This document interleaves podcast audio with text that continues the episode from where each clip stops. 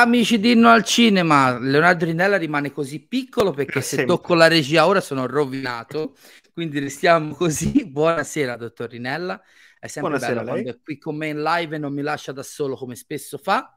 Abbiamo staccato poco fa dal nostro format settimanale sul canale di Screenworld e ora siamo qua per la quattordicesima edizione del talk show di Inno al Cinema, quello che una volta era l'unico format del nostro canale e invece, siccome qualcuno me l'ha fatto notare nei commenti, no, episodio 14 non è una numerazione sbagliata, la numerazione sbagliata come sempre l'ha fatta Leonardo l'estate scorsa, siamo andati a controllare dopo la live con Zero Calcare della settimana scorsa, c'era un errore nei vecchi episodi, lo sistemiamo nel tempo libero nei prossimi giorni, ve lo prometto. Faccio un attimo lo streamer pseudo professionale, visto che stasera insomma sarete un bel po' a scrivere, vi ricordo che per avere certezza che i vostri commenti e le vostre domande siano letti, potete usare la funzione super chat che vi dà eh, primaria risposta alle domande, ma prima di voi o voi super chattiani grande novità è la prima live in cui abbiamo degli abbonati al canale. Abbiamo quattro nuovi abbonati al canale.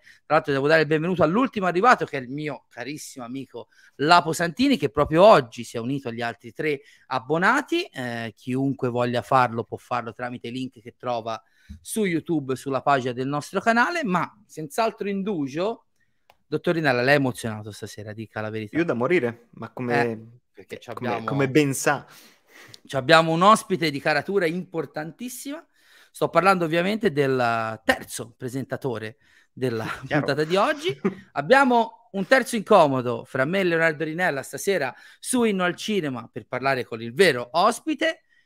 Non lo definisco ospite perché prima o poi andrà invitato anche lui, eh, dottor Rinella. Era nella nostra primissima lista, ha già partecipato alla live con i Manetti Bros su Diabolic l'anno scorso, quindi è una gioia per me dare il bentornato su Inno al Cinema al mio fratello maggiore, il mitico Filippo Mazzarella. No, c'è Bibiotti, scherzavo.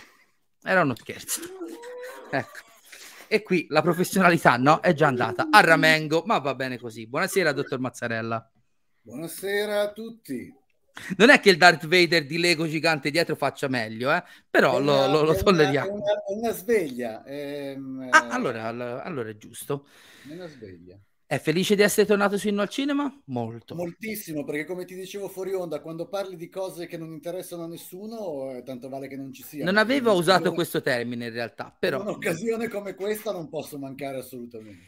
Direi, direi assolutamente perché l'ospite di stasera è un ospite che aspettavo più, è da più di un anno che aspettavo di invitarlo, un evento recente ce n'ha dato l'occasione, eh, anche se è sempre un onore avere ospiti con o senza scuse di questo tipo, diamo il benvenuto al mitico Lillo Petrollo. Ciao.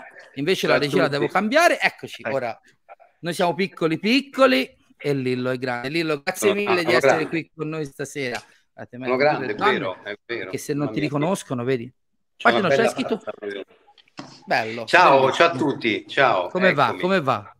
Bene, bene, devo dire molto bene. Ottimo. Sono contentissimo di essere qui con voi stasera, lo dico sinceramente proprio. Anche perché siamo- tanto che- è, tanto che ce lo dicevamo e io non potevo per motivi logistici proprio, ecco, però Ma certo, insomma, ma adesso ci sto. Ma il piacere è tutto nostro e anzi eh, ti ringraziamo perché non diamo per scontato che tu sia qua. Noi ci siamo conosciuti, io, te e Filippo in realtà Leonardo no? lo conosci stasera da, da lontano, l'anno scorso al Fipili Horror Festival di Livorno, Esatto. eri venuto con la squadra del mostro della cripta con quel marrano di Daniele Misischia a Sì. presentare il film. Abbiamo passato una meravigliosa serata e giornata successiva mi hai messo alla prova sulla mia conoscenza dei vincitori degli Oscar. Se ti ricordi, sì, una specie di computer vivente. esatto, Sì. una delle poche Eh. cose che so fare. Ho anche sospettato che tu fossi un androide, l'ho anche detto poi a Misischia. Ci Secondo sta. me è un androide, cioè Ci non sta, è possibile che un essere umano possa avere tutte queste, memorizzare tutte. Sarà che i miei neuroni sono molto limitati da quel punto di vista, specialmente dal punto di vista mnemonico, però insomma complimenti. Grazie. E quindi, senza perdere tempo, io andrei appunto a seguire il format del nostro eh, talk show e partiamo con tre domandine. Io posso dire, stasera siamo veramente quattro grandi appassionati di cinema. Io anche questo non do per scontato che chi lavora nel settore sia appassionato, perché ne ho conosciuti di persone che lavorano nel settore di cinema, proprio non ne frega niente, detto tra di noi, li avrei conosciuti pure te, ma tu Lillo non sei uno di quelli, sei uno di noi, possiamo dire, sei veramente un grande appassionato, le bellissime chiacchiere dell'anno scorso e non solo lo, lo hanno dimostrato, quindi penso tu sia contento di rispondere alle domande del nostro questionario cinefilo. Sì, ci provo. Il, il nostro canale si chiama Storie di Cinema perché diciamo sempre esiste la grande storia del cinema, ma ognuno ha la sua storia di cinema, come è cresciuto, i film che l'hanno segnato. Tre piccole domande per avere qualche informazione sulla tua. E partiamo da una domanda semplice ma non scontata qual è il primo film che ricordi di aver visto al cinema o in generale di aver visto quando eri bambino e ti ha colpito e ti ha fatto... No, no, mi ricordo proprio assolutamente il primo film che ho visto Dai. in assoluto al cinema. E era un cinema di terza visione perché quando ero piccolo io c'era la prima visione, la seconda visione, la terza certo. visione. La, quindi i film in realtà circolavano nei cinema anche per, per, per più di un anno perché passavano dalla prima alla seconda alla terza e per motivi economici io li andavo sempre a vedere in terza visione. E perché, no, no, in realtà li andavo a vedere in terza visione perché, perché c'era il Cinema Impero, che è un cinema mh, storico che, a cui sono molto legato, affezionato, adesso non esiste più purtroppo. Che, che, il film che, che, mi ha formato, il cinema che mi ha formato praticamente. Per capirci, era uno di quei cinema che, in cui tra un, film, tra un tempo e l'altro si apriva il, il, il, soffitto sopra e far uscire il fumo, perché si fumava al cinema all'epoca, quindi c'era, c'era certo. il... La cortina. esatto, e quindi c'era il, il soffitto che si, che si, apriva per far uscire il fumo. Insomma, il primo film che ho visto era Il libro della giungla di ah. Walt Disney che tuttora, eh, quindi io avevo circa, credo, dieci anni, nove anni forse, una cosa del genere, sì. E, e, ovviamente era uscito già prima, credo, il film, se non sbaglio, perché, perché eh, non era proprio, eh, perché non mi, non mi, ricordo di che anno è, però... È Quando comunque... è 67, Mazzarella? 67. Eh, 67, perfetto, quindi io l'ho visto un po' dopo, un bel po' dopo l'uscita, e, mm, ed è Il libro della giungla, che è tuttora il mio film d'animazione preferito per ovvi motivi, a parte perché è un film straordinario, secondo perché è, è, ovviamente sono legato a livello affettivo, perché è stato il film che mi ha fatto innamorare del cinema e, e anche del cinema d'animazione. Io ho ho, ho, acquisito due passioni in quel momento. Mi sono appassionato di cinema e di cinema d'animazione, mm. perché, perché erano, erano, due cose in uno praticamente. E, e, niente, quindi questo è stato il mio primo film, sì. Continu- continui un trend uh, ripetitivo su al cinema perché tante persone che abbiamo intervistato hanno iniziato con una r- visione di un classico Disney al cinema. Il mio, per esempio, sì. è Biancaneve Sette Nani che del 32, 33 credo. Sì, quindi non era sicuramente in prima visione. esatto. E anche Manetti Bros l'anno scorso citarono, se non sbaglio, proprio Biancaneve e altri nostri ospiti. D'altronde dagli anni 70 agli anni 90 i bambini venivano un po' svezzati tutti con la Disney o in VHS o al cinema appunto nelle revisioni. Sì. Infatti venni portato al cinema dai miei zii che mi portano a vedere un cartone. Eh, sì, che poi, poi, poi, da lì poi è nata un'altra mia passione che è quella di B-movie perché io poi e quando sono cresciuto un pochino ho cominciato ad andare alle sale parrocchiali, lì ci andavo anche Chiaro. da solo, no?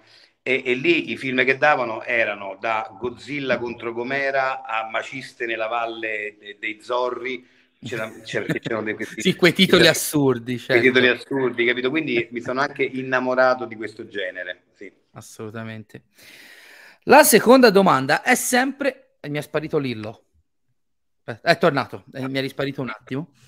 La seconda domanda è sempre un po' a tema nostalgia, perché appunto dottor Mazzarella è il più anziano di tutti e non fa niente per nasconderlo, ovviamente, eh, ma ormai siamo tutti, a parte il dottor Rinella, lassù siamo, abbiamo tutti una certa, siamo cresciuti chi in sala, chi con le VHS, chi con tutte e due. Crescendo, Lillo, qual era il format che ti piaceva più utilizzare per vedere i film? La sala, le VHS o a seguire magari roba più tecnologicamente soddisfacente tipo DVD, Blu-ray o oggi lo streaming? No, no, io devo dire che ho avuto, ho avuto ovviamente, vabbè, il cinema è sempre stata la mia passione, andare in sala. e lo è tuttora, però devo dire che ho avuto, mi, mi sembrava un miracolo, quando è uscito il VHS, io ho vissuto eh. questa uscita, mi sembrava una cosa meravigliosa, stupenda, l'idea di collezionare i film, averli irlati, eh, di poterli addirittura registrare, cioè, era una roba che mi sconvolse. Io mi ricordo che cominciai a collezionare i film mi- che erano miei, non è che erano poi ce li avevo a casa, capito? Certo. E, e questa per me fu poi ovviamente poi mi sono abituato a questa situazione perché poi da lì in poi non ha fatto altro questa situazione che rafforzarsi, no? Però i primi VHS, i primi, cioè l'evento del VHS per me è stata una roba eh, incredibile, cioè l'idea che io avevo lì nella mia libreria, i film che amavo e li potevo prendere e mettere nel, e vederli quando mi pareva, per me era, era una roba incredibile. Dottor Mazzarella, lei ne sa qualcosa dell'esperienza, direi. Oh, sì, io ho cambiato ovviamente con il tempo. Prima mi sono fatto tutta la libreria di VHS, poi mi sono fatto tutti i DVD, poi mi sono fatto tutti eh. i Blu-ray. Adesso sto buttando via tutto perché tanto c'è lo streaming, quindi qualsiasi cosa è, Quanto è sei perenne, poco romantico. È, è perenne. E guarda, io guardo, guardo te lì dietro con quell'investimento di capitali che hai e non si vede l'altra parte. Ma che sono parte. VHS quelli dietro? No, perché io sono dell'85, quindi quando ho iniziato a avere le paghette prima e gli stipendi poi, ma le VHS, le VHS la maggior parte io le avevo registrate dalla TV. Ah, ok, e, okay. Infatti per me sono più freschi i ricordi dei traumi quando prendevi la cassetta da due ore per i film da un'ora e quaranta, però poi la pubblicità non ti faceva registrare il finale e, e urlavi certo. di disperazione in mezzo al salotto. Io ho iniziato a collezionare alla fine degli anni 90 con i DVD, quindi DVD, Blu-ray e 4K sono più il mio campo di collezionismo. Per te, certo, per Filippo, per, sicuramente per, per motivo generazionale. Certo. Sì, sì, sì, assolutamente. Ho mentito, eh, perché le VHS dei film meno, meno trovabili le ho conservate tutte. Eh beh, no? certo.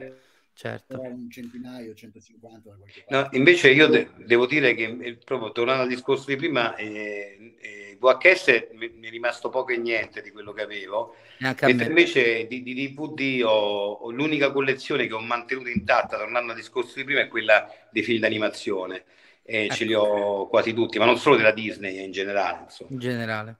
Noi invece siamo tutti più o meno amici di uno che di VHS c'ha la casa piena, che è Paolo Ruffini. L'avete mai vista la collezione di Paolo? Sì, no, vabbè, Paolo è una roba, roba incredibile. Paolo è un altro che, che, se tu gli dici, lui essendo abituato a scrivere i minutaggi dei film, perché poi lui eh. si, si faceva così, lui ti dice... Eh, se tu dici un, un, il titolo di un film, ti risponde non solo regista, attore principale, cast, così, ma ti dice la durata del film. Fino ai secondi, sì, sì, sì. sì fino sì. ai secondi, sì. Assolutamente.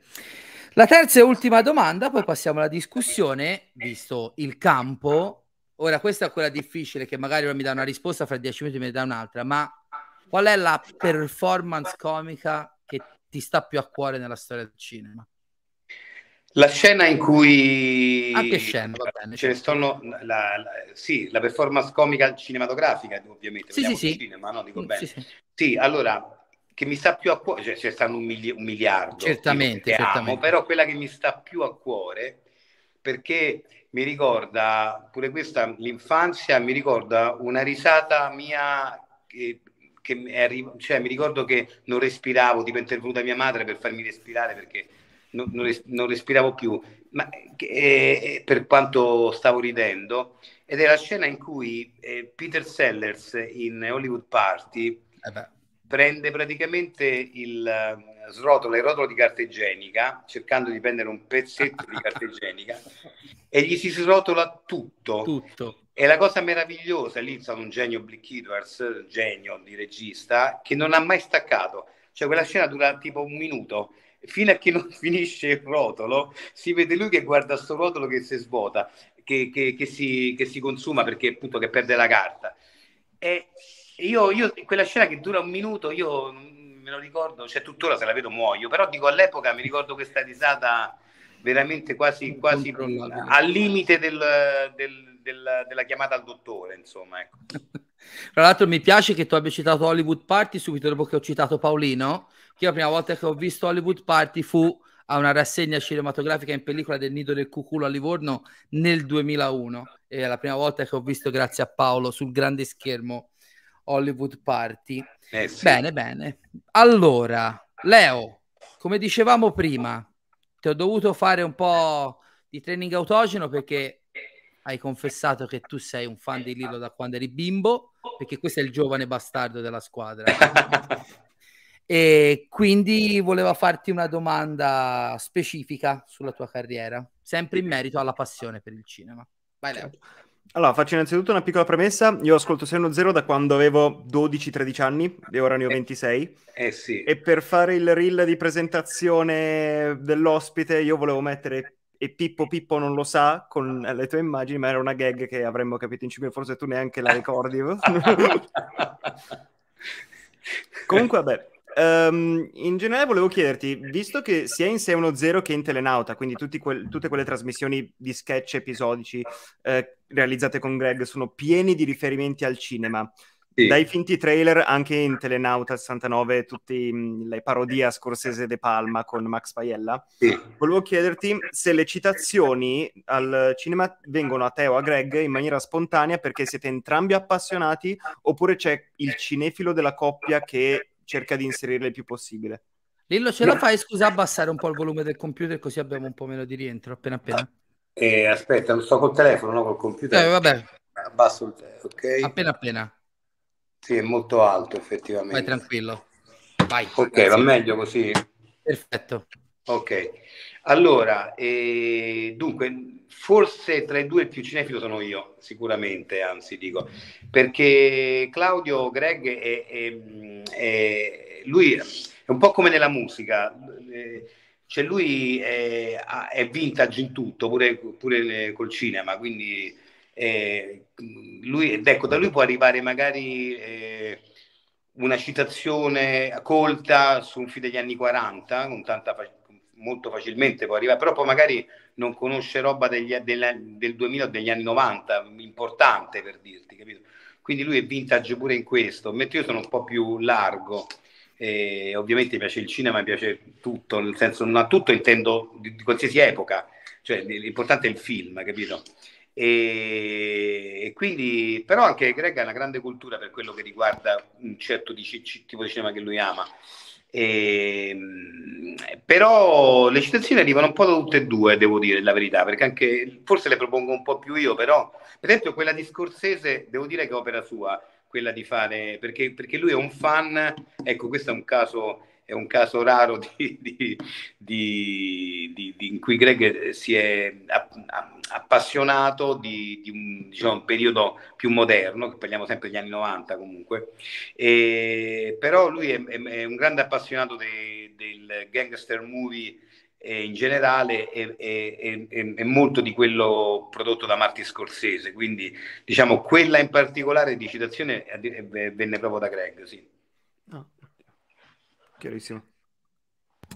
E comunque, allora, insomma, e comunque ci viene spontaneo mettere il cinema in mezzo un po', molto in seno zero, ma dappertutto, perché comunque alla fine ci, ci divertono, ci divertiamo, siccome noi giochiamo sul linguaggio, no?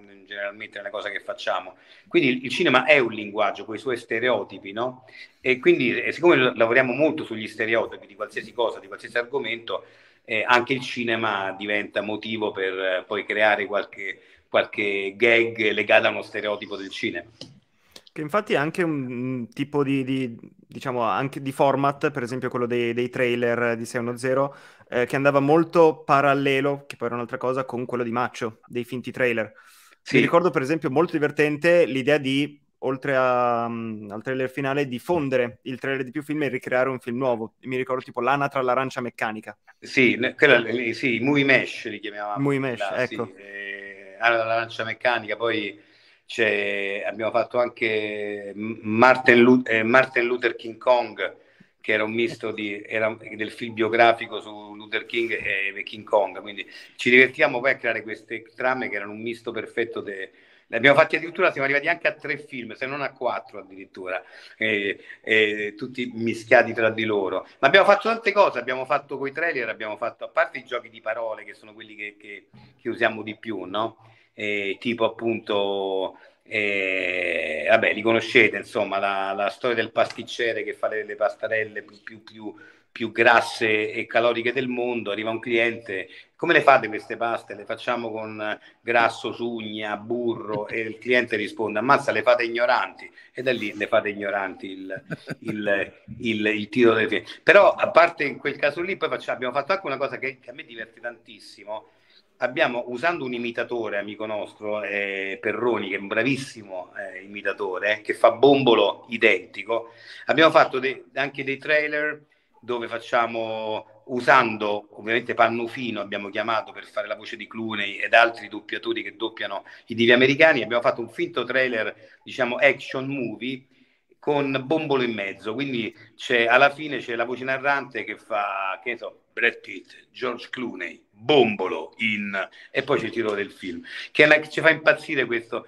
questo unire de, delle persone improbabili tra di loro eh. Anche perché noi siamo cresciuti anche con quella passione, per quanto mi riguarda, i trailer dei film alla TV, quando c'era l'andiamo al cinema prossimamente. Come no? Eh, certo. Io li guardavo a na. L'unico modo che c'era per vedere i trailer o le scene dei film che ci piacevano all'epoca, eh, fare zapping ossessivamente fra i canali Esatto. delle televisioni Esatto. locali. Esatto. tempi quando YouTube non, non esisteva. Filippo, tu hai qualche perla del passato di Lillo a cui sei particolarmente affezionato? Io la prima volta che ti ho visto, Lillo, è stata negli spezzoni de... Macistei di Lucarea su Stracult. È quello appunto, tornando al discorso, questa è una cosa fortemente voluta da me e da Luca anche, che è un altro appassionato, Eh beh, per, oma- per omaggiare, per omaggiare quei, quei fi- quel, quel cinema de- de- degli anni 70, il cinema appunto dei, dei vari maciste, i peplum, no? Certo. E che poi abbiamo fatto pure una nostra classifica perché abbiamo capito che i Ercole erano quelli più, con più budget, poi c'erano i maciste che erano così e così e quelli proprio scarsissimi erano gli Ursus. Gli Ursus erano proprio, Sì. con- li facevano con due lire proprio, sì. Scusa Filippo, ti ho interrotto. No, no, io eh, l'unica cosa, stavo guardando, perché io ho visto tutti i film, credo di aver visto, stavo scorrendo la filmografia di Lille e penso di aver visto tutti i film che ha fatto, tranne questo misterioso e, eh, sconosciu- e misconosciuto e in qualche misura forse eh, cacao di Lucarea. Che, che fine ha fatto? Ma questo è, è un, è una- è a pa- a parte, insomma, Cacao io eh, interpretavo... lo salutiamo tra l'altro. Certo, Ciao, Luca è un amico, lo sto anche Sì, sì, aiutando no, a fare roba qua a Livorno. Con Paolo Ruffini, il protagonista era Paolo Ruffini, il protagonista era. Io facevo una parte, insomma, in quel film. Tra l'altro un film che mi sembrava molto interessante, anche in sceneggiatura, però non l'ho mai visto, neanche io l'ho mai visto. non Mai visto? non, so di- non, non mi ricordo neanche di cosa parla, però... C'era anche Nicola Nocella. eh, Sì, sì, sì, sì, No, sì, no, ma poi eh, insomma ho visto qualcosetta, mi sembrava ben girata. Poi Luca mi ha sempre detto che, che- che è un bel film alla fine, però no- non è mai uscito, non so per quale motivo, forse è legato a qualche cosa di, di torbido, non, non- Mm. non lo so, non lo so. Lillo, per continuare a Perché parlare... Ah, vai, vai, vai, Filippo, scusami. No, no, scusa, mi, mi- mi piaceva questa cosa dei titoli collegati perché è un gioco che eh, eh, mi faceva mio papà quando ero piccolo. Eh, quello di, di- mi diceva, per- adesso non, non- non ero così, non ero così piccolo, ma eh, mi diceva qual è un film di Spielberg con eh, Margherita Bue e Carlo Verdone? E quindi era Indiana Jones e il Tempio Maledetto il giorno che ti ho incontrato. Ah, ok, anche era quello. Eh, questo è Eh, esattamente il concetto del movie mesh, esatto. Fantastico. Esatto. Che crea delle cose divertentissime, anche poi le vostre sono, sono- sono straordinarie perché sono corre- corredate da tutte le possibili. Eh sì, no, perché poi là, là- il divertimento sta nel creare il film. Il divertimento perché tu devi creare una trama che sia un po' quello e un po' quell'altro. Quindi puoi immaginarti quanto ci siamo divertiti a fare Martin Luther King, King Kong, perché Martin Eh. Luther King Kong, cioè devi mischiare la storia di Martin Luther King con la storia di King Kong, per cui è ca- cioè, alla Eh. fine ci siamo inventati appunto di questo gorillone che comunque come esponeva le- le- le- i suoi pensieri in in riguardo alle, alle leggi razziali e lo faceva da- dall'Empire State Building insomma in cima mentre gli aerei lo attaccavano ecco. Per, per continuare a parlare della tua passione cinefila, eh, prendo un contributo video che eh, mi mandò l'estate scorsa un, nostro, un altro, siamo pieni di amici in comune, Luca Rea, Paolo Ruffini, Eh, Antonio Capellupo che gestisce, è uno dei ragazzi che gestisce il Antonio, Cinema Nazionale sì, di come no. Pisa e il, Mag- il Festival Magna Grecia.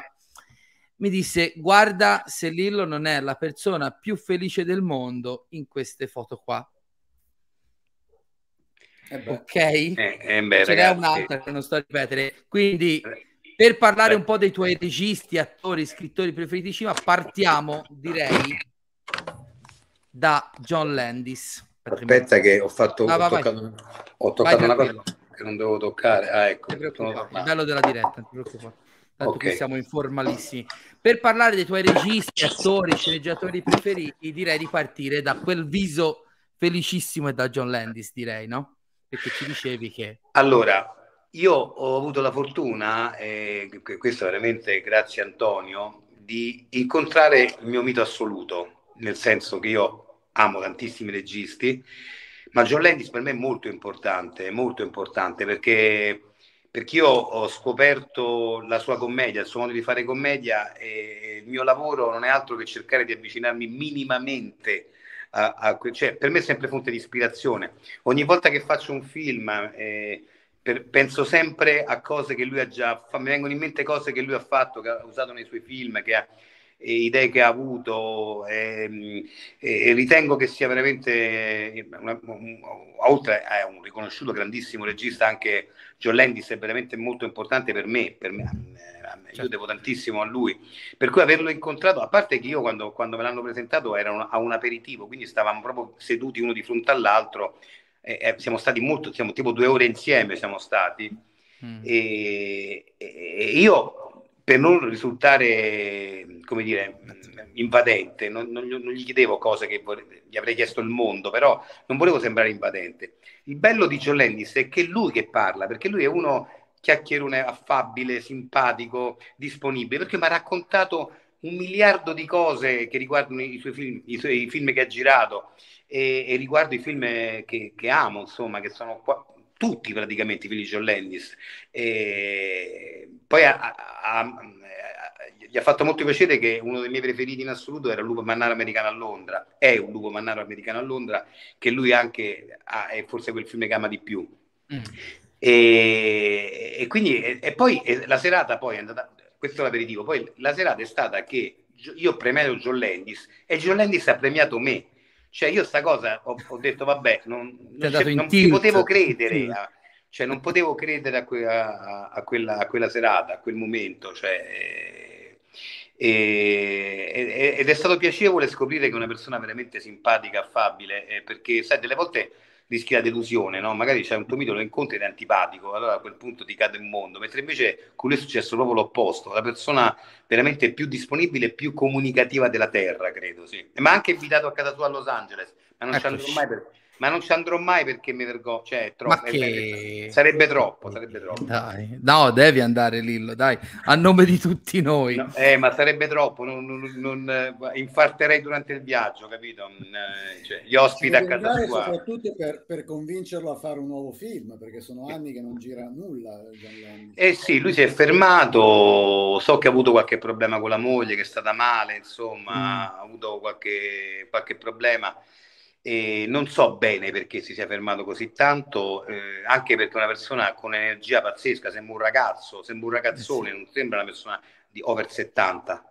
Beh, la Il mio- è stata proprio, proprio tutta rose e fiori, ha avuto un brutto momento con la morte di Dick Morris. Ai confini della realtà. Sì, que- quello- quella cosa l'ha scioccato sicuramente, Ha avuto- so, ha avuto ma poi ha avuto anche grossi problemi di problemi. salute della moglie. Ha Insomma, avuto problemi ci ha avuto una vita anche un po' difficile probabilmente. Io mi auguro che rifaccia un film il prima possibile perché è veramente un regista con le mani d'oro, come si dice. Sì. Ah, Il mio preferito suo, mh, più lo vedo, più eh, è Blues Brothers.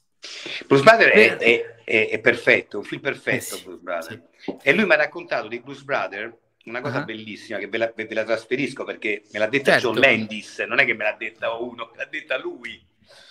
Cioè, Bruce Brother era un film che era, diciamo, loro erano giovanissimi, lui, Danny Croy, John Belushi, erano tutti molto giovani, ma molto giovani, e c'erano questa grande produzione. E ovviamente tutte le loro idee molto demenziali, le più demenziali, cioè la maggior parte delle idee del film che sono demenziali, Tipo, tipo, la produzione contestava il fatto che loro dopo che, che gli cadeva addosso un intero palazzo che ne uscissero tranquilli spolverandosi certo. e basta. Dicevano sempre ma diamo una giustificazione alle cose. Perché la macchina che, che, che, usate può fare quelle cose che fa? Diamo una giustificazione è stata costruita da uno scienziato. E loro dicevano no non vogliamo dare giustificazioni però poi hanno detto hanno scritto sulla sceneggiatura le giustificazioni e poi l'hanno girato come dicevano loro. Cioè hanno fatto una cosa da pazzi, mi diceva lui, perché se il film fosse andato male avrebbero finito la loro carriera lì, non avrebbero più lavorato nessuno di loro, capito? Però era quell'incoscienza giovanile che loro avevano che li ha portati a fare a, a, a, non fare quello che una grande produzione chiedeva a dei giovani registi, anche se venivano da certo. grandi successi, perché lui veniva da Animal House, e c'era, e c'era eh, De Croyd e Belushi venivano da Saturday Night Live, Night Live certo. quindi praticamente però nonostante tutto erano comunque era il primo super film che, che giravano capito? E anche perché Animal House era un piccolo film eh, non ti credere era un film che sembra grande perché è stato grande lui a girarlo ma un film, era un film a basso budget mentre invece Bruce Brother era ad alto budget. Certo. poi mi ha raccontato quante macchine hanno distrutto per l'inseguimento non c'erano effetti speciali allora capito per cui certo. era tutto vero, quelle, tutte quelle macchine che si distruggono durante il film sono tutte vere. Però io seppur brevemente John Landis l'ho incontrato a Venezia qualche anno fa, dove ho scoperto un suo film che mi mancava e di cui mi sono innamorato, il suo flop, il suo primo flop, Tutto in una notte. Che, che, è un bellissimo film. Bello, bellissimo. Che è un bellissimo film, sì. Come spesso capita ai flop, eh? Anche... eh certo, certo anche Un sogno lungo un giorno di Coppola è un grandissimo film. Oh, uno dei film preferiti del Signore qua sopra, se eh, non sbaglio. Esatto, è un grandissimo film, però è stato un flop. Beh, Assolutamente. Flop, della carriera di Landis. Diciamo che dopo... Quello è il suo primo grosso flop, soprattutto viste le aspettative. Sì, no, quello, quello, è stato un flop pazzesco, ma io per esempio ho una predilezione particolare e secondo me Landis è stato, è, è continua ad essere nella, nella mia immagine che ho di lui regista, non tanto un regista, a parte la questione del demenziale, perché in realtà t- tutta la sua comicità è una comicità mh, mm, che, che, viene dal muto mh, quasi, quindi poi questo, questa etichetta di demenziale è un po' una cosa che gli abbiamo appioppato noi critici malamente tanti anni fa e non, non, siamo riusciti ancora a tirargliela via. Io sono innamorato di The Stupids, per esempio, che secondo me è uno dei film più politici quello con Tom Arnold della storia della, della, carriera di... È un grande regista politico, Landis, in realtà. Eh, sì. eh, e The Stupids credo che sia forse la fotografia più pazzesca in assoluto dell'America degli anni 90 e anche quello è stato un, un flop. Tonfo, sì. A parte che Tonfo chiaramente c'era Tom Arnold come protagonista, quindi all'estero non poteva fare assolutamente una lira perché certo. lo lui lo conoscevano soltanto in America. Però effettivamente, ecco, quel film secondo me è proprio Landis al cubo, ancora più di, di... Poi io amo molto anche il seguito di Blues Brothers, che invece è schifato da tutti. No, ma infatti, ma, ma guarda, il problema del seguito di Blues Brothers non è che sia un brutto film, semplicemente che, che è, è, è, difficile quando un film diventa così cult, così eh. tanto cult, è veramente difficile farne un seguito, cioè diventa veramente complicato perché perché c'è un, un, rapporto talmente forte da parte spe- de- del pubblico con, con, il film che basta poco per dire ah no, sta cosa non, non va bene, sta cosa non mi richiama. Cioè, è, è, è, sempre un'impresa difficile quando un film è così. Cioè, ti immagini a fare, a fare il seguito di Frankenstein Junior, cioè, non, cioè pensa a cosa direbbero tutti, no? Perché, è, non è facile. Beh, ma lui l'ha fatto proprio come atto dovuto nei confronti di, di, di John Belushi. Di fatto, sì, tutto, sì, sì, sì, certo. Non è, non è, un film che fa ridere, è un film che è permeato da un'atmosfera di, di lutto e di morte pazzesca. Cioè, e, e, questo lo sa benissimo anche lui, che poi sarebbe stato un tonfo, era, era praticamente già sulla sì. carta, però lui ha voluto a tutti i costi farlo e secondo me è un grande film. Sì, sì, ma infatti è un bel film. E Lillo, a parte John Landis, così, uh, improvvisa, tre, altri tre registi e tre attori, comici o meno, e film, proprio che Ma guarda, segnano eh, il tuo se, percorso. Se proprio devo dire, cioè, Vai così a, a, se devo essere sincero su quelli che stanno al top sono banale. Divento banale, così. però ti, ti, ti, faccio il banale perché Vai, ti, devo, ti certo. devo dire la verità ti vorrei dire un altro nome, ma non sarebbe vero. Cioè, ti dico la ah, verità. La verità è dico, sempre la miglior cosa. Dico, cose, eh, dico, eh, dico, registi banalissimi, guarda dico Kubrick, quindi più banale di così si muore. Inviti a nozze. dico, dico Scorsese, anche qua sono abbastanza banale, dico Spielberg, per cui eh, sono... Eh, poi ce ne stanno altri 100 che amo, però se proprio devo dirti i miei preferiti in assoluto sono questi tre registi qua, poi ci stanno, eh, voglio dire, tantissimi anche di altre nazioni, non solo eh, americani. Ecco. E quindi il tuo Kubrick preferito quale sarebbe? Il mio Kubrick preferito in assoluto è Arancia Meccanica, e che, perché credo che sia un film veramente unico. Però pure con, con Kubrick dire qual è il tuo film preferito è tosta è perché difficilissimo. Come fai a dire? Perché poi sì, ok, e invece il dottor Stranamore e, e invece e, e, invece Barry, Lyndon, Shining. E, invece Shining, capito? Cioè, non... Però ti dico Arancia Meccanica perché Arancia Meccanica eh, mi sconvolse quando lo vidi al cinema perché mi sembrava un film mai visto, cioè una roba che non ho, ho visto una cosa che non ho mai visto prima, no? mi, mi ha colpito talmente tanto, allora forse mi viene da dire quello, però in realtà è difficile con Kubrick di, mm-hmm. dir, dirlo perché veramente ogni suo film è pazzesco, è una roba incredibile. Scorsese preferito? Scorsese preferito è Re per una notte. Grandissimo è il mio film preferito di Scorsese. Io trovo che sia un capolavoro assoluto quel film. Una roba che poi è uno dei film meno conosciuti suoi, meno, forse meno sì, capiti. L'hanno, molti è... l'hanno scoperto quando gli è stato detto che Joker prendeva ispirazione per una notte. Ah, sì, ma ti ha scoperto per quello. Paradossalmente, sì. sì. E lo Spielberg è, è preferito forse è ancora più difficile lo Spielberg preferito. Sì, anche lì è molto molto difficile, molto difficile con Spielberg, veramente tanto dire il mio preferito, però io ti dico um, quello a cui sono più affezionato, più che preferito, che è Incontri a vicenda del terzo tipo. Che è quello, perché mi ha fatto veramente sognare quel film quando lo vidi al cinema, pure quello da, da ragazzetto. E quindi sì. Più quello. di ET, quindi sei più razionale. Più di ET, più di ET. E lo, lo, l'ho trovato un film più... Cioè, ET sta a metà fra, fra una favola, una favola ben, sì raccontata benissimo, però una favola. E, e Rincontri avvicinati eh, a, a, a, quel, eh, a quella fusione tra favola, sogno e realtà e come potrebbe veramente essere. Mm-hmm. che quella fusione fra le due cose, che quindi tu ti ci trovi, ci credi a quella roba lì, cioè può succedere, e se, eh, può succedere in quel modo, no? E allo stesso tempo però c'è anche la favola, c'è anche il sogno. Quindi eh, lo, lo, trovo più un film più completo dal punto di vista emotivo. Sei riuscito a vedere The Fablemans?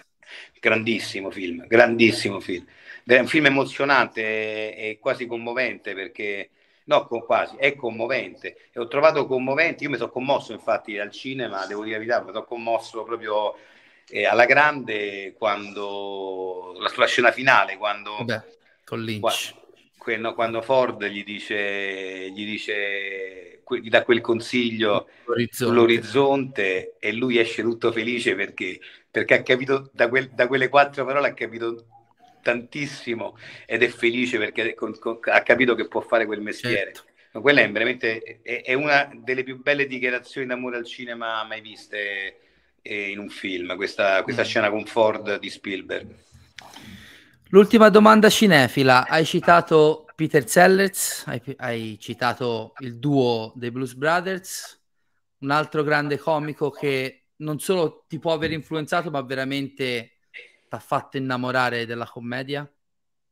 Ma guarda, io, io ti, ti, dico intanto un italiano che sicuramente, oh. perché è giusto, perché eh, io diciamo ero pa- sono pazzo tuttora di film di Benigni, i primi film di Benigni sono di una con comicità estrema, cioè eh, Troisi anche, infatti Troisi e Benigni insieme hanno fatto un capolavoro secondo me assoluto non che, che, non ci resta che piangere.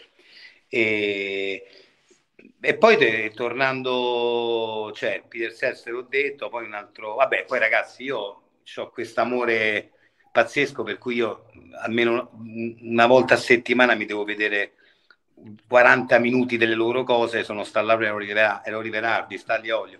Cioè io Staglioglio mi devo vedere 40 minuti a settimana di Staglioglio, se no sto male. Terapia. Eh, come terapia proprio, capito? Io trovo che siano stati tra i più grandi comici di tutti i tempi. con tutta la loro, se vuoi, semplicità, il, loro essere infantili, però è, è, erano dei personaggi incre- meravigliosi proprio, cioè, a me mi, mi, mi danno gioia di vivere, cioè, quindi per questo motivo cito anche loro. Sempre, sempre per andare a cercare dei punti di contatto fra le varie storie di cinema di noi tutti stasera, la tua eh, esperienza con la rotolo di carta igienica di Hollywood sì. Party, c'è la leggenda nella mia famiglia che si è quasi sentita male mia zia quando era ragazzina a vedere la scena delle risate di Fra Diavolo.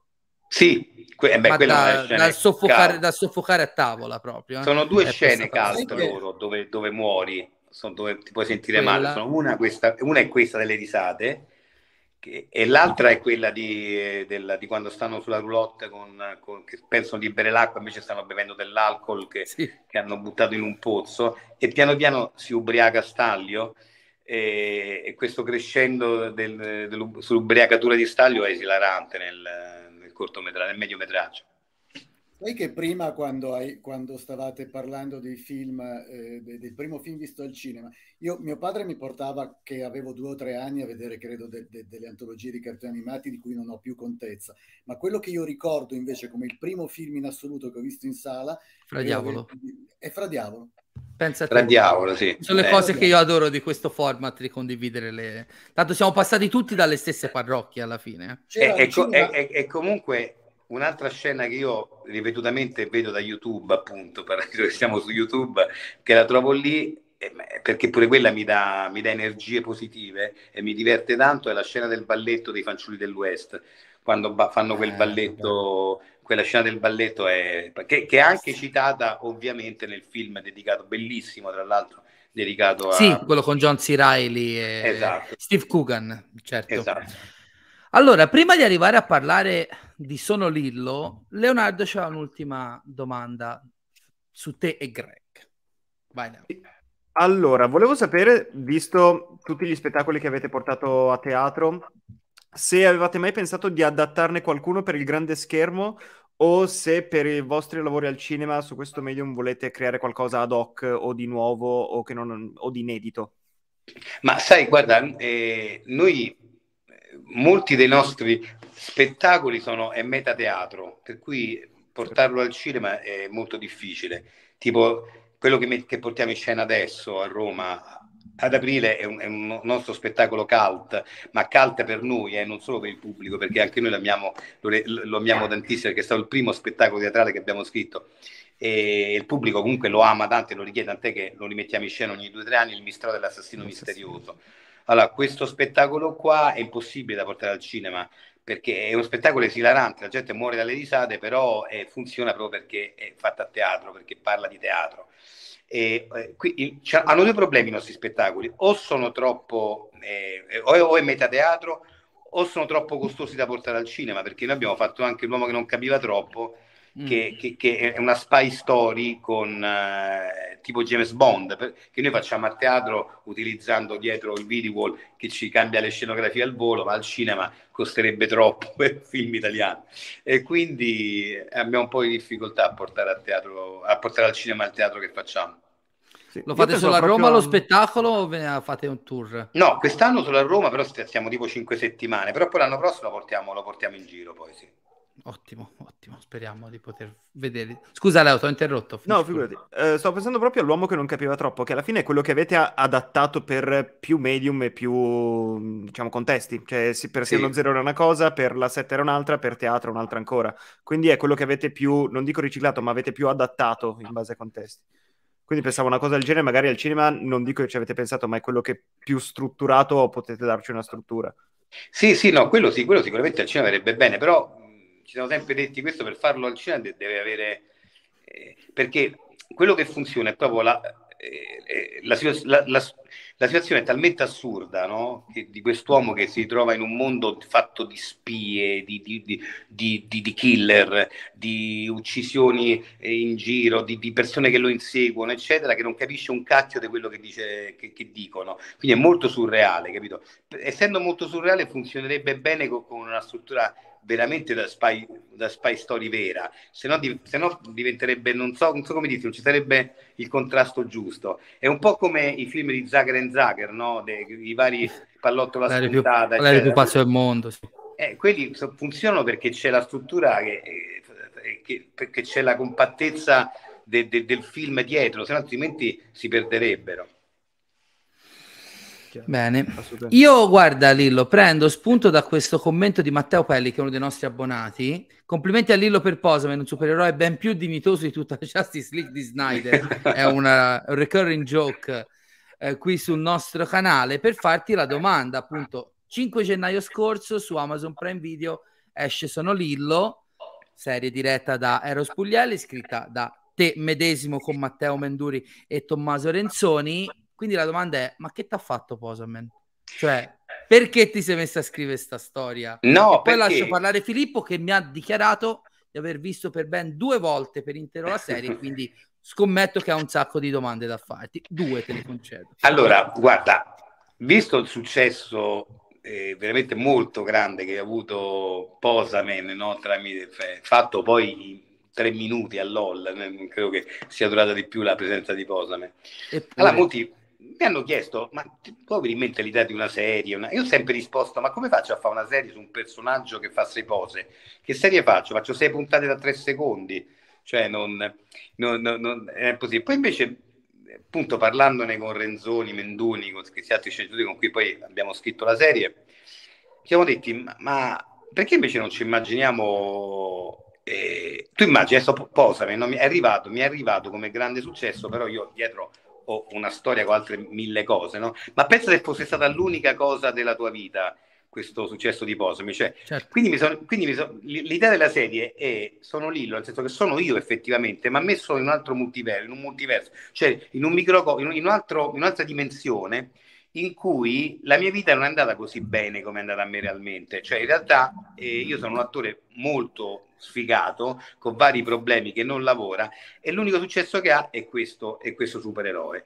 E poi da lì nasce tutto un conflitto tra me e l'essere comico, no? Che, certo.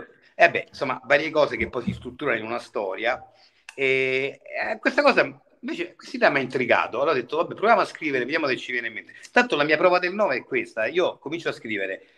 Se appena ho i primi due blocchi che superano i sette minuti vuol dire che non vale la pena, secondo me. Okay. Cioè, nel senso, cioè, se tu scrivi e non hai blocchi, o sei blocchi, ma non più di sette, non me, i blocchi entro i sette minuti vuol dire che la storia c'è. Se ti blocchi per troppo tempo vuol dire che non. Perché quando c'è l'idea giusta, marcia da sola, poi, capito? Ecco, questa è la mia idea. E qui invece è andata bene, è andata avanti e abbiamo scritto la serie. Filippo, ci dica la sua, da grande fan a questo punto di Sono Lillo. Ma io non ho delle domande su Sono Lillo perché ehm, sono, sono, in qualche misura superflue poi la, la, la, genesi di Sono Lillo l'ha già, l'ha, già, l'ha già, detta lui. Quello che a me piace di Sono Lillo è l'idea che, che è veramente un film di supereroi, cioè è una serie, è una serie comica, ma tutta la struttura e tutta la parte, come dire, la, la parte narrativa del conflitto fra il, l'eroe e, e, e, Lillo è esattamente quello che potrebbe e dovrebbe essere un film di supereroe italiano. Quindi al di là di, al di là, no, al di là di, al di, là di Posterman, a parte il fatto che scusa, io voglio vedere, vorrei una miniserie su Gasman. Che, che, che quello che dice sono sono Gasman e tutti ma attendo da, anni, ah. attendo da anni la miniserie di Gasman no, per, quelli, per, per, quelli, che ci seguono e che non lo sanno nel libro che ha pubblicato Lillo eh, con i disegni di disneyani di Luca Usai c'è questo supereroe che si chiama Gasman e che, che dice sono Gasman lo scambio insomma è una cosa No, però siccome appunto ha la maschera, tutti pensano che sia Alessandro Gasman sotto la maschera, quindi tutti quanti chiedono, dai ci facciamo un selfie. Invece lui è l'uomo gas, sarebbe, capito? Io impazzisco, io impazzisco per Gasman. Vabbè, no, però ti dicevo questo, la cosa, la cosa interessante è che si vede, una prima, l'ho visto due volte, perché una prima volta l'ho visto per tutta una serie di motivi beh, beh, legati alla serie, legati a, alle, alle, ricorrenze, l'apertura sempre con, con, il Kabuki, che poi è risolta anche molto bene nell'ultimo episodio, e tutte queste... Poi però la seconda volta ho detto, provo a immaginarlo, come dire, mentre lo vedo, sfrondato delle cose che lo rendono una serie e ricompattato a livello di, memo- di mia memoria in quel momento come un film di supereroi. E paradossalmente funziona in tutte e due le maniere. Quindi trovo che sia... No, no, ma, ma, ma guarda che cioè, cioè, hai centrato anche delle cose che noi abbiamo pensato perché, perché eh, l'idea di, di farlo sembrare nonostante poi alla fine la, la, storia centrale è la crisi di un attore, però poi raccontarlo come se fosse un film di supereroi qua e là, è esattamente è, c'era questo intento anche da parte di Eros Puglielli, che comunque è un appassionato come me di, di supereroi. E, e, e credo che, che, che, nella serie la scena, la scena che più mi ha dato soddisfazione è quando finalmente anche se probabilmente è solo frutto di una fantasia, eh, finalmente posa Melmena. Cioè... Alla fine, quando... nell'episodio finale. Quando... Sì, sì, sì, sì, sì. Nell'aia della cantina. Sì. Non spoileriamo troppo, però sì, certamente, punto, certamente, possiamo dire che a un certo punto mena, sì. Leo, tu che ne pensi della serie? A me è piaciuto assolutamente, era quello che mi aspettavo vedendo da, mm, da trailer da promozione e quando avevo letto che eh, c'era questa serie su Posamen, anch'io pensavo quello che ha pensato Lillo, cosa faccio? Una serie su, su uno che ha sei pose, quindi dura sei minuti. Poi ovviamente sono ricreduto sul progetto ed era esattamente quello che mi aspettavo. Piaciuto molto. Eh, anch'io devo dire che mi sono... Poi la, la coppiata con Sermonti è devastante. Eh. Fenomenale. Sì, perché Pietro... C'è una scena in cui non riesco a non ridere. Allora, Pietro è, è come con Greg, insomma, nel senso, Pietro con Pietro abbiamo questa alchimia, una cosa incredibile, cioè una cosa che non puoi decidere, eh, capita e basta. E quindi quando c'è questa alchimia, a un certo punto ti scordi del, del, del copione che hai appena imparato a memoria per andare e seguire questa alchimia. Quindi il 95% delle scene girate con Sermonti hanno solo l'inizio che, che, che sulle prime battute fanno parte del copione, dopodiché è tutto improvvis- quasi tutto improvvisato. E questa è una magia che succede quando c'è questa, questa alchimia incredibile. Con Pietro c'è stata. Con Pietro c'è stato, sì. L'altro abbonato del canale, la Taverna dell'Albatro, dice una cosa che ho adorato della serie è l'utilizzo dei comici all'inizio di ogni puntata nelle scene con Paolo Calabresi. Infatti ti volevo chiedere anche di loro, soprattutto in relazione col finale di stagione. Solo amore per questa serie. L'idea degli ospiti comici a inizio puntata come leitmotiv? Questa è nata per, per perché io so, sto seguendo e sto ammirando e apprezzando questa nuova generazione di stand-up comedy, di, di, di, di comedian, di, di cabarettisti, per dirla all'italiana, che, che, che, stanno nascendo adesso. Li amo molto, mi piacciono. Parlo di Lundini, parlo di Ferrario, parlo di Rapone. Lundini devi parlare col dottor Rinella che è ossessionato, eh, Leonardo. Parlo, parlo di... che poi Lundini è un nostro figlioccio perché Lundini veniva a vedere gli spettacoli nostri a teatro quando aveva 13 anni ed era una specie di mascotte, ce lo portavamo poi anche in giro ogni tanto perché era, era un, un, un, piccolo nerd molto brillante, però molto simpatico. E tant'è che tuttora lavoriamo insieme anche a, a Seno Zero. E, e amo, amo la Fanelli, e amo tutti quei comici che vedete lì, ah, eh, ovviamente Maccio, vabbè, Maccio è un classico, e quindi, quindi alla fine non volevo che, che, fosse, nonostante il titolo autoreferenziale, ego riferita la serie, assolutamente. Mi piaceva che fosse un omaggio alla comicità in generale e mi piaceva metterci dentro eh, un sacco di comici, specialmente emergenti, che apprezzo. E, e l'idea che ci è venuta per farlo è stata questa, quella di aprire eh, diciamo ogni, ogni, puntata con uh, la scena dello stand up da lì poi è, è, nato subito dopo il personaggio di Calabresi perché, perché ci, ci, ci, divertiva caratterizzare. Per esempio l'idea del, del gestore del locale frustra, frustrato è, è, fa parte di, di cose che, che, io ho vissuto, cioè io avendo fatto i locali agli inizi con Greg, certo. ne ho trovati tanti di, eh, di comici che hanno provato a fare questo mestiere, non ci sono riusciti, hanno aperto il locale e li vedevi sempre che, che col fatto che ti davano il sabato per andare a lavorare, il lavoro, venivano là, ti davano dei consigli e tu, e tu dovevi far finta di accettarli e dovevi anche farli, intanto no, quello non ti chiamava la volta dopo, capito? Per cui, eh, eh, siccome sta cosa l'ho vissuta sulla pelle, allora mi, mi divertiva eh, metterla, affibbiarla a, a, a Paolo, che, che poi che è un attore straordinario, tra l'altro. Sì, spero che i suggerimenti non fossero così assurdi quando ve li davano, perché no, sono clamorosi. Là, eh, non ti crede. Ma davvero? perché quella cosa del... A me una volta me, me lo dissero, guarda, devi trovare un tormentone, tu devi trovare una frase, devi dire sempre di quella. Tipo, tipo, ah, vedi, state tutti qui. Di sempre questa quando inizio. E io che mi ricordo con Greta, ma noi non facciamo, cioè, a me non mi fa ridere sta cosa. Però poi alla fine dicevamo, vabbè, vabbè, ci pensiamo, perché sennò altrimenti non ci, dava, non ci, dava, non ci faceva tornare a lavorare poi, capito? Quindi... E Filippo prima parlava appunto no, della commissione di generi, che in Sono Lillo ha senso, no? O almeno così sulla carta, perché appunto c'è uno pseudo supereroe di mezzo. Però per esempio io l'anno scorso, quando sono andato a vederlo al cinema, l'ho trovato anche negli idoli delle donne, che dal trailer non me l'aspettavo così pulp a un certo punto, soprattutto sì. nella seconda metà, no? Con sì. i traffic- narcotrafficanti, eccetera, eccetera. È una, una cosa appunto che mette in mostra particolarmente la tua passione anche per il cinema di genere, immagino. Sì, io sono un grande appassionato di cinema di genere e lo è anche Greg, quindi eh, quando, sia quando lavoriamo insieme che quando lavoro da solo, il genere ce lo metto sempre dentro, sempre, certo. sempre, in qualche, modo, in qualche modo ci deve stare e, ed è successo anche ovviamente con, in Sonolillo. Cioè, è proprio, io amo, amo quel cinema. È, è, il cinema che vedo, che consumo, è per l'80% quello. Vedo molto più quel cinema lì che la commedia comica io, eh. Cioè, certo. Cioè, devo dirti, per, nonostante tutto. Quindi sì, ce lo metto sempre, sì, è vero. Siccome io sono un burlone, a me piace fare le sorprese, prima di dedicare un quarto d'ora prima di lasciarti andare, uh, al pubblico, ti volevo fare una domanda, ma è questa passione per il cinema di genere che ti ha convinto a dire di sì a quest'uomo qua? Oddio, chi è? Lo sai che non ci vedo perché non c'ho gli occhiali. Aspetta che te lo faccio vedere. Aspetta, mo lo vedi? Ciao Lillo.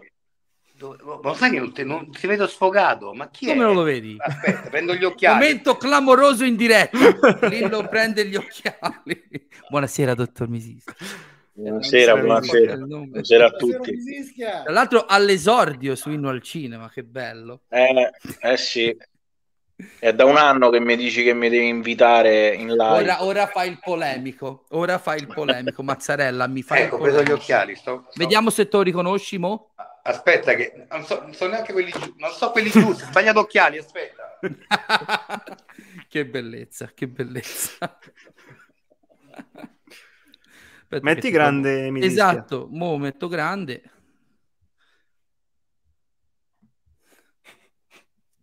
Sei un po' inquietante così, dottor Misischia. Eh, lo so. Lo so. Mo lo vedi, Rillo? Oh, mi fischia! Oh, ecco, eccolo. eh, mi posso togliere Ciao, Lino. Mi fischia, grande. Ti rimetto grande. grande. Come stai? Bene, tu come stai? Eh, benissimo. Parlavamo appunto di, di, di cinema di genere, de, della mia passione, è stato il motivo per cui ho fatto subito il tuo film. E infatti quello volevo sapere, no? Ma chi ti ha eh, sì. fatto fare andare alla... No, scherzo, ovviamente. Ripeto, è grazie a Daniele se ci siamo conosciuti, se siamo qui stasera mi faceva piacere che ci fosse anche lui per parlare di un film. No, che, ma insomma, fa, molto piacere che ci sia anche Daniele, ma sono proprio contento. Parlateci Beh, bella sorpresa, grazie. Grazie a te e a Daniele soprattutto. Parlateci un po' di sta collaborazione e di come vi siete trovati nell'amore del cinema di genere. Prima Lillo, poi Daniele. Vabbè, eh, allora sì, cioè, a parte, cioè, sai, delle volte tu hai, hai una passione per qualcosa, no? E stessa passione che ne riscontri in qualcun altro, però non è detto che questo qualcun altro poi ti stia simpatico. Mentre invece nel caso di Daniele ci siamo stati anche simpatici, quindi oltre ad amare le stesse cose ci troviamo bene dal punto di vista umano insieme proprio. E quindi quando è così fai bingo. Eh. E credo che sia anche mm, cioè una, uno dei motivi per cui abbiamo fatto alla fine un film, un film secondo me molto molto molto interessante. E credo che sia questo, insomma, sì. Comunque mi ricordo quando... Perché poi eh, in realtà Daniele è un tipo un po' taciturno, quindi la prima volta che, che, che, che ci siamo incontrati e parlava poco in realtà quando mi ha proposto il film.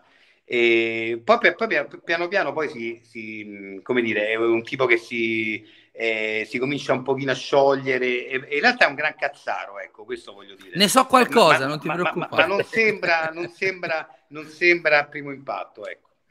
Sappia- io e Mazzarella ne sappiamo qualcosa dopo otto anni di Fipili Horror Festival, ne sappiamo qualcosa. Daniele, poi una lavorazione no? rilassatissima, facile, no? Del mostro della cripta. Ma la, la, lasciamo, lasciamo, perdere perché... Un giorno faranno un il documentario come quello di Apocalypse Now sul mostro della cripta. Eh, forse, cripta sì. per girarlo. Apocalypse Now forse eh. ci hanno avuto meno problemi sul set di Apocalypse Now. Eh, sì, vabbè, ci siamo trovati in piena pandemia, casi eh. Covid, lockdown, secondo lockdown, altri casi Covid. Vabbè, un film che abbiamo iniziato a girare a febbraio del 2020 e abbiamo concluso il 3 dicembre con la neve, ti, ti ricordi che ha nevicato a Bologna? Con, io che ero uscito da, dall'ospedale da una settimana e ho sì, già, quello, quello, pesante, io sono stato quello recuperato eh, quasi un mese per, il, per il Covid. E, e quindi è, è, stavo lì in condizioni pietose, però sono riuscito a girare le scene mancanti. Madonna, Ed è stata, mia. Daniele, una bella esperienza eh, con Lillo. Sì, sì, assolutamente, per, per fortuna perché eh, con Lillo, con tutti gli altri attori ci siamo trovati tutti benissimo e ci siamo divertiti tantissimo a girare il film. Se, se non fosse stato così mi, me, me sarei sparato perché cioè, me, mettici pure uh, girare un film in pandemia e giri pure un film del cazzo eh, sarebbe, sarebbe, sarebbe, stato devastante almeno, almeno ci, siamo, ci siamo divertiti a farlo nonostante l'apocalisse che, sta, che, che stava vivendo il mondo in quel periodo. Eh sì, tra l'altro, oh, tanto siamo tra amici, lo possiamo dire, ti ricordi cosa ti risetto? Il film mi è piaciuto, ma quando arriva Lillo a metà, secondo me c'è una marcia in più. E ti ricordi che ne parlammo? Che sì, vabbè, dal punto di vista, forse dal punto di vista della comedy, sì, perché il mio personaggio è un personaggio anche divertente, un personaggio interessante. Ma secondo me anche per come interagisce con i ragazzi più giovani. Sì, con i ragazzi c'è, c'è, c'è un bel rapporto, è vero, c'è, c'è una bella commistione, sì. Eh, sì, sì, sì, sì, sì, insomma, vabbè, comunque eh, io, io, lo trovo un film veramente delizioso perché, perché, eh, perché trasuda amore per, eh, per il cinema eh, o per, insomma, per, per, il genere, ma anche trasuda amore per gli anni Ottanta, che è stato secondo me un, un periodo felicissimo per il cinema di genere, il cinema horror specialmente. Beh, io e Daniele passiamo ormai uh, una settimana all'anno a parlare di quanto, anche con quel marranno di Cristiano Ciccotti. Lui non l'ho invitato perché mi sta antipatico. In realtà ha della nostra passione per quel cinema. E Daniele lì si può dire, insomma, puro anni 80 nel mostro della cripta. Sì, sì. No, ma poi c'è da dire che io spesso, che ne so, chiedo un parere a Inno su un film, oppure hai, visto sto film al cinema e lui puntualmente mi risponde con messaggi vocali tipo di 5 minuti. Io devo sono costretto oh. ad ascoltare dall'inizio alla fine. Ti lamenti. Vabbè, li metti a due, però, li metti a velocità 2. Sì, sì, ovviamente, Vabbè, quella, ovviamente. Il, il 2 per è fisso su WhatsApp. È bellissimo sentire innocenti due per, tra l'altro. Io... sì, ho una voce meravigliosa, una voce meravigliosa. Allora, visto che abbiamo gli ultimi dieci minuti, poi liberiamo Lillo che è stato gentilissimo, recupero qualche commento e parto dal mio casalingo di Voghera del Cuore che dice un salutone a tutti. Lillo e Greg sono dei miti personali scoperti da più piccolo per caso tra Normal Man e Takeshi's Castle. Sketch, programmi geniali e 610 non richiede commenti. Grazie per tutto. Tornando indietro su John Landis, c'è chi si propone di pagarti il biglietto aereo pur di mandarti a Los Angeles. Se mi legge la pompa ci vado, ci vado, ci esatto. vado. Poi recupero qualcosa. Curiosità, cioè anche ci lancio le curiosità. Donald Sutherland per Animal House non potevano pagarlo quando, quanto aveva richiesto. Allora hanno accordato che avrebbe preso il 2% degli incassi, che alla fine furono 10 milioni. Stica. E quindi ci ha guadagnato alla fine. Direi, direi decisamente. Di Nicholson in Batman, no? Uguale. Poi però eh sì. 859 di milioni. Cioè. Oppure come la ormai diventata famosissima storia del mancato successo eh, di soldi di Matt Damon che ha rifiutato Avatar per girare l'ultimo Born e James Cameron le aveva proposto il 3% degli incassi. Avrebbe eh guadagnato beh. il 3% di, mili- di 3 miliardi di dollari, insomma. Buttali via, buttali. A proposito, Avatar la via dell'acqua l'hai visto, Lillo? No, no, purtroppo non. No, perché stavo girando appunto. Io ho eh. finito di girare poco, poco. Eh, insomma, non sono riuscito, durante le riprese non, non, sono riuscito a vedere nulla. L'unico film che sono riuscito a vedere perché eh, ci teneva anche particolarmente mia moglie, qui, ma anche io, per me, trattandosi di Spielberg. The allora siamo andati insieme e siamo andati a vedere The Fableman il film di Spielberg, eh, però quello me lo so perso. Eh, che non, ah, c'è sempre al cinema, non ti preoccupare, ci sta. E eh, allora ci vado, ci vado in questi giorni, sì. Giustamente Jacopo È Conti, bello, è bello, mi dite, è bello? Merita? Dottor Mazzarella, lei è il critico, com'è Avatar? Per me è bellissimo, poi Lo è. Si, legge, si legge di tutto, quindi va, va, bene anche quelli che dicono che non gli piace che è un film per, per ragazzini. Per me è, è, è veramente un salto in, in un mondo in un mondo nuovo, soprattutto se lo vedi in 3D. Mi raccomando, devi, la, devi assolutamente andarlo a vedere in 3D. Eh sì, e me l'hanno detto questo, sì. Stare a metà sala di, di, un, di, uno, di, una sala con uno schermo da 20 metri per 10, perché... No. No, ma davvero, ti ricordi dieci anni fa quando dicevamo che gli effetti di Avatar erano dieci anni avanti? Questi stanno dieci, avanti, dieci anni avanti a quelli di ora. Ma tu pensa un... che a me mi venne quando vidi al cinema eh, Jurassic Park, eh, dissi, mi ricordo, vabbè ragazzi, è fatta, sono arrivati, più di così non si potrà e, fare, finita e invece. E invece. Altri tempi. Jacopo Conti giustamente cita un altro nome che andava fatto. Hai citato Zucker Abrams Zucker. Eh, ricordo però che tu e Greg parlavate dell'influenza di Mel Brooks, a sì. voi molto affine. Tra sì, l'altro, sì. prima parlavamo di sequel impossibili, sta per uscire scritta da lui la serie TV sequel della pazza pazza storia del mondo. L'hai visto, dottor eh, eh, quella ci sta, quella ci sta. Quella ci potrebbe, sta. Oh, l'ha sempre detto, era parte 1, l'ha sempre detto. Eh, certo. doveva, doveva prima o poi... Quella ci sta, secondo me ci sta quella, sì. E invece l'altro blockbuster molto discusso in queste settimane dell'anno scorso, Top Gun Maverick, l'hai visto? No. Manco. No. Stavamo andando d'accordo su tutto, Lillo sul finale mi sei scivolato su. No, non l'ho visto e devo dire, eh, no, adesso convinci, a te è piaciuto, no? Adorato. E non eh. mi piace il primo Top Gun. E non mi piace il primo Top Gun. E allora, vabbè, allora vabbè, io ti stimo, dal, quindi lo andrò a vedere. A me non mi attirava, ti dico la verità, tutto qua, non mi attirava il film. Eh, perché il primo Top Gun a me non è che mi ha fatto proprio impazzire. No, no, no. Cioè, a me proprio zero. Quindi, e quindi, però, visto che mi fido di te, lo andrò a vedere. Grazie, grazie. Senti questa idee varie. A me la serie, sono lì, lo mi ha ricordato Birdman. Cosa ne pensi di... Sì, beh Birdman? sì, certo, cioè, non è... Cioè, sì, c'è, c'è e, e, ce lo siamo detti subito, questo è un po' Birdman, ce lo siamo subito detti. Tra l'altro è un film che ho amato molto e quindi sì, assolutamente, assolutamente. Anche se eh, la, la, la nostra la serie ha altri toni, però, però c'è, ha voglia se c'è, c'è, c'è tantissimo per me, ma come concetto, eh, non come... Certo, sono due, certo. Comp- due, cose completamente diverse, però il concetto è un po' quello, sì. Digi Sketch dice che ti ha conosciuto quando era piccolo grazie al film animato Epic, Il mondo segreto, in cui doppiava la, doppiavi la lumaca. Sì vorrebbe sapere qualcosa delle tue esperienze sui doppiaggi, che in effetti... Ron, Ron, dici eh, Ron. Ron. Sì, bello. Ron. Ti ricordi quando l'anno scorso ti dicevo com'era bello quel film, porca miseria? Eh, Ron, Ron è bellissimo. Ron è un film fighissimo, sì. Eh. Lo trovate su Disney Plus perché in tanti purtroppo in sala non l'hanno visto. No, Ron no, è no. una chicca, un gioiello. Purtroppo è un film che non è andato benissimo in tutto il mondo, tra l'altro, quindi è proprio un film sì. che non so per, per quale oscuro motivo il mo- cioè in tutto il mondo non è stato E, a, a, a, cioè è andato, eh, non, è, non è stato un flop, però secondo me aveva le carte per essere un film eh, assolutamente amato sì. da grandi e piccini di tutto il mondo.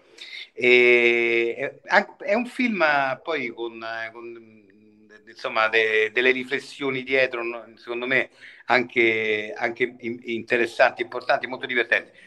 Io ho doppiato e, doppierò sempre, anche in futuro, se mi capiterà, cartoni, perché è la mia passione. Come dicevo prima, io sono appassionato di film d'animazione, di cartoni animati, per cui quando mi chiamano a doppiare un cartone animato, ho fatto anche eh, i, i, Super Pets, super pets Macho, sì. Sì. ho fatto il cane di Superman e lui il cane di Batman. E, e, per dire, cioè a me come mi dicono cartone animato, io accendo perché è la mia passione, quindi sì, la, ci, lo, ne ho fatti un po', c'è 4-5. Eh, sì, sì, sì. Anche Pets, anche Pets, 1 e 2. Pets 1 e 2, giusto, certo, certo. Sì. Qual è il tuo ricordo, chiede di nuovo il casalingo, più bello di 610? Il ricordo? Più bello di 610. Ma guarda... 6-1-0, scusatemi. 6-1-0. Sì, sì, Scusate, il bello della diretta, mi ero distratto, perdonatemi. Allora, il ricordo più bello è quando, cioè, una cosa, una cosa assurda che ci è capitata, perché noi facemmo, eh, eh, qualche anno fa facemmo un... Um, ci ritrovammo, vabbè, insomma, ci trovammo la polizia a Rai Radio 2 okay. perché c'è stata una denuncia nei nostri riguardi perché incitavamo al razzismo, secondo qualcuno, perché avevamo fatto uno sketch che, che, era il Ku Klux Klan, cioè era il, era il Kral dei razzisti, cioè era un, un, un, dei razzisti che si incontravano in, un, quindi in un'associazione, no? e c'erano i razzisti di ogni tipo che, che una volta l'anno si, si incontrano lì e, e, fanno festa, sbevazzano, parlano di più e meno. E ovviamente è un pezzo estremamente satirico, quindi, cioè, certo. però qualcuno che non conosce 610 probabilmente ha sentito, ha, si è sintonizzato in un momento in cui c'erano delle frasi razziste che dicevano no, fuori contesto e hanno pensato che, che noi eh, fossimo un programma che inneggiava al razzismo, capito? E quindi ci è, arrivata, ci è arrivata una denuncia. È stato forse il momento più divertente del 610. Paradossalmente. Perché, no, paradossalmente. perché è stata una cosa incredibile. Cioè, quindi uno... So, sai quando tu fai zapping no? con, con, la radio, che, zapping, insomma, quando, quando cerchi le stazioni, ti arrivano, senti solo queste tre frasi, la prima cosa che fai è chiami la polizia, no? Eh, perché, perché non, è, non sai neanche che è un programma comico, satirico, capito? Beh, Senti, devo secondare... Vai, vai. No, c'è anche un clima di caccia alle streghe per cui non puoi più permettere di dire nulla. Oggi ah beh, no, pensa che noi su questo facciamo, abbiamo fatto uno sketch, tu non l'hai mai sentito su 610, dove facciamo un poveraccio che arriva perché gli hanno bloccato un film perché eh, c'era del body shaming dentro non previsto, eccetera. Allora lui, mentre racconta, ogni, imprega ogni tanto e fa, ma tu dimmi un po' se io per colpa di questa cosa ho dovuto rinunciare al film Porca Paletta e chiama un'associazione di eh, eh, amanti delle palette che si incazza perché non puoi dire porco a, porca una paletta. Eh, eh al che io faccio, ah, scusate, scusate, ma non volevo... Insomma, questo appena pare, ogni cosa che dice c'è qualche associazione che chiama e, e quindi lui alla fine se ne va, poraccio, non sa più cosa dire. È un po' appunto una presa in giro a questo momento di esagerata attenzione. Ma sapete a... che la notizia del giorno è che eh, Facebook, Zuckerberg ha bloccato una pubblicità del salame finocchiona. Cioè, chi cioè, questo? Chi la... sì. Zuckerberg. È, è ah. una, una, sponsorizzata del salame del panino con la finocchiona e praticamente è stata bloccata da, da, dagli amministratori o comunque dagli algoritmi di Facebook pensando che fosse qualcosa che induceva all'odio contro gli omosessuali o cose di questo genere. È oh mio Dio, vabbè. È la stessa cosa che è successa a noi con 610. Lillo, dobbiamo assecondare come ultima domanda. Il mio finto cugino di YouTube non è mio cugino, in realtà Paolo Innocenti, che è ossessionato dal genere, ti chiede com'è stato prendere parte a dei cinepanettoni che in un modo o nell'altro hanno rinnovato il filone. E poi ti dice grande Lillo. Ma guarda, eh, sai, cinepanettone, eh, eh, io ho sempre visto come cinepanettone in quanto film che esce a Natale, e quindi va bene come termine. In realtà era naturale che noi facessimo qualcosa di diverso perché E, Boldi e De Siga hanno una personalità assolutamente loro, e, il loro stile è quello, e non è il nostro, è diverso, quindi per forza di cose sarebbe venuta una cosa, una cosa un po' diversa eh, da, da, da, quello lì. Io tra l'altro non so, sono uno che, che diciamo non sono un amante del genere, però qua e là eh, devo, ammetto che in, in, alcuni cinepanettoni classici ho, ho, beccato delle scene molto divertenti, quindi, eh, però non è, non è, il nostro stile, quindi non è stato voluto, è venuto automatico fare una cosa un po' diversa eh, da, da, quella, quindi è stata, è stata, una cosa che è venuta da sola. Ecco. Bene, Vabbè, bene. l'episodio di colpi di fulmine meritava di essere sviluppato in un film. quello, quello era, era, figo anche per un film intero, è vero, è vero, sono d'accordo. Chiudiamo con una domanda mia al volo. Io e Daniele Misischia ne parliamo spesso in privato e lui è sempre più disilluso mentre io cerco di riaccendergli la scintilla della passione. Ho visto che un paio di giorni fa si è lamentato dell'ultimo film del genere che ha visto, Posaman, supereroi, il tuo rapporto con questi cinecomics che ormai sono dappertutto? Qual è? Allora, il rapporto con i cinecomics è che io eh, li vedo tutti perché sono appassionato di, di fumetti, di supereroi, eccetera. Ammetto che qualcuno mi ha annoiato, qualcuno mi ha annoiato, eh, anche molto, eh, però quando vengo preso dal, dal, dal film da, Marvel o DC che sia, eh, godo, godo proprio, quando il film mi piace godo veramente tanto. Però delle volte insomma, ultimamente mi è capitato anche di, di, annoiarmi, come è successo con The Eternals. Eternals oh, grazie, grazie, grazie. Eh, che al di là della qualità del film, che è indubbiamente un film visionario con delle bellissime immagini, anche, anche però mi sono annoiato, appunto. Cioè, sì, sì, Sai sì. quando eh, ti annoi proprio perché non te ne frega una mazza di quello che accade, che non so come dirti. E questo quando succede in un film, in un film anche di grandi effetti speciali dà fastidio, anche se poi uno dice vabbè ma ci sono gli effetti speciali. No, la storia secondo me, il, il, il coinvolgimento è importante. Assolutamente. Allora... Soffrendo però, eh? È un po' sì, ora è un po' in difficoltà il filone, direi sì. Eppure ne hanno annunciati altri 55 per i prossimi tre anni, quindi dottor Mazzarella sa meglio di me che ce Io ne sorbiamo ancora un po'. Gli idoli delle donne due, due punti Ascia Putli. Io non mi sono ancora ripreso. Io mi ricordo che la, matti- la mattina, la mattina... Ma sei uno dei pochi a cui, che, che, a cui è arrivata Ascia Putli. No, la, dei... mattina, la mattina che ho visto l'anteprima degli idoli delle donne, lì lo può confermarlo, ero talmente, cioè io non mi sono ancora ripreso, gli ho mandato un messaggio su WhatsApp apposta per dirgli di Ascia Putri. Ascia Putri. sono impazzito, sono assolutamente impazzito. So che il 90% di quelli che ci stanno seguendo non, non saprà assolutamente a cosa ci stiamo riferendo, ma io so, devo dire sono mo- non mi sono ancora ripreso. Eh sì, sì. Beh, è, una, è una citazione a una cantante, credo degli anni Ottanta. Sì, sì, sì, una cantante indiana. Una, Degli anni Ottanta, sì. The Devil is Loose è il suo più grande. Eh, esatto, eh, sì, ma ha fatto tipo due, due, brani, non è che ha avuto grande successo. Però ce la ricordiamo a Sciaputli. Lillo, io ti ringrazio, è il tempo di lasciarti andare. Grazie a voi. Cose Grazie velocissime. Ci hai detto, ovviamente senza rivelarci niente, che hai girato un bel filmone fino a qualche giorno fa sì, molto impegnativo, sì. È anche, molto, è anche sotto la neve l'ho girato perché Eccoci. mi sono fatto come il mostro pre... della cripta. Sì, sì, no, ma qua ancora peggio perché ho girato le ultime scene al Terminillo con un vento gelido. No, vabbè, guarda, lasciamo perdere, guarda, però eh, guarda, tieniteli, tieniti gli aneddoti per te se stasera ti sei divertito, quando a fine anno uscirà il film ti rinvitiamo e ne parliamo. Ma assolutamente, già vi dico da adesso che, che parleremo del film con voi, sarete tra i primi. Non, e la prossima non... volta faccio parlare per mezz'ora a te e l'altro grande appassionato Filippo Mazzella di Gin Colan. Così vi eh, sfogate eh, di brutto. Parliamo di Gin Colan per, per, per eh. un'ora almeno. Proprio. Quanto volete, vi lascio la trasmissione. Eh libera, letteralmente. Eh, okay. Io ringrazio anche Daniele Misischia che è intervenuto, prometto che Grazie presto invito anche te, parliamo di tutto. Il mostro della cripta sta su Prime Video, ma anche in DVD con un sacco di contenuti. Come no? Ci sta più. Purtroppo l'unico, l'unico modo adesso per vedere il mostro della cripta è comprarlo in DVD perché è stato... Meglio che mai.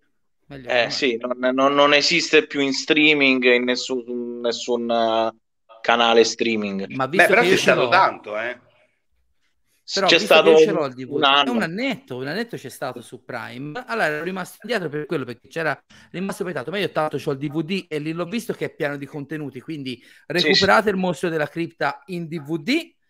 Filippo Mazzarella, grazie mille di essere stato qui con noi stasera. Grazie. Ciao Lillo. Il Ciao, socio Leonardo ciao. Rinella. Ciao. Lillo, eh, Ciao. sono Lillo, è su Amazon Prime Video, ve lo trovate lì quello sicuramente e spero che tu ti sia divertito e che tu possa tornare Ma no, ma noi ci vedremo, ci vedremo. eh, Ogni volta che esce qualcosa di mio, ragazzi, ne parliamo con voi. Dai. E poi devi, se, devi se poi se, tornare a a meno, Livorno. aspetta, mi chiami Eh. prima, se va fatto cagare, no, però se, se minimamente avessi piaciuto, Guarda che noi siamo anche bravi a recitare, non sembra, ma siamo bravi. eh, eh, cioè, E poi devi oppure, tornare oppure parliamo del motivo per cui va fatto Bravo, cagare. bravo, eh, ci sta. Poi torni a Livorno perché ti dobbiamo far mangiare il 5-5 perché loro sono abituati e non ce l'ho fatta a fartelo mangiare l'ultima volta. Ma no, perché sai che c'è Inno, mi hanno detto tutti che tu sei un po' inappetente, che non ami Sì, mangiare. Sì, ma infatti allora io un, diventa un noioso filtro, andare a cena con persone così, capito? Eh, c'ho un filtro, capito Lillo? Guarda, guarda sei come- tu sei come. Daniele, sei come Daniele. Daniele, eh, allora, Daniele, io per fortuna che quando lo invito a cena, lo invito a un ristorante,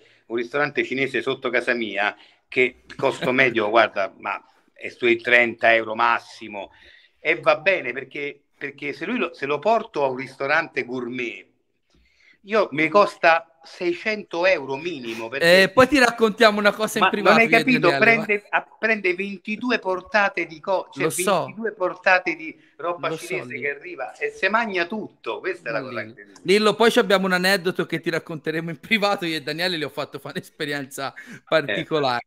E soprattutto Sì, sì. chiudo dicendo quello che tu dicevi prima di John Landis.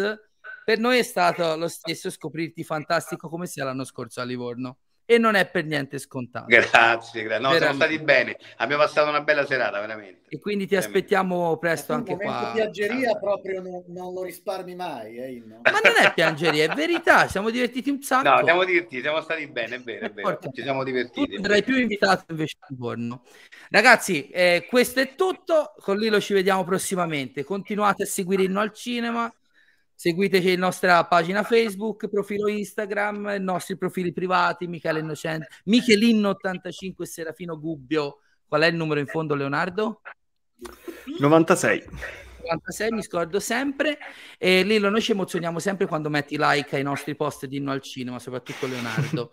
Eh, mo- mo lo metto pagina. subito. Lo metto subito. no, no, cioè, Inno al Cinema lo segui già, ci metti sempre like. eh, ora manca il E me nostro... metto il like di, di- di adesso devo mettere, no? Ah, certo, quando vuoi, quando Eh. vuoi, assolutamente. Certo, è anche, fa anche brutto che metti il like su una cosa tua che hai fatto te, ma, però noi ci- ma noi non siamo formali, che ci No, frega, infatti, dai.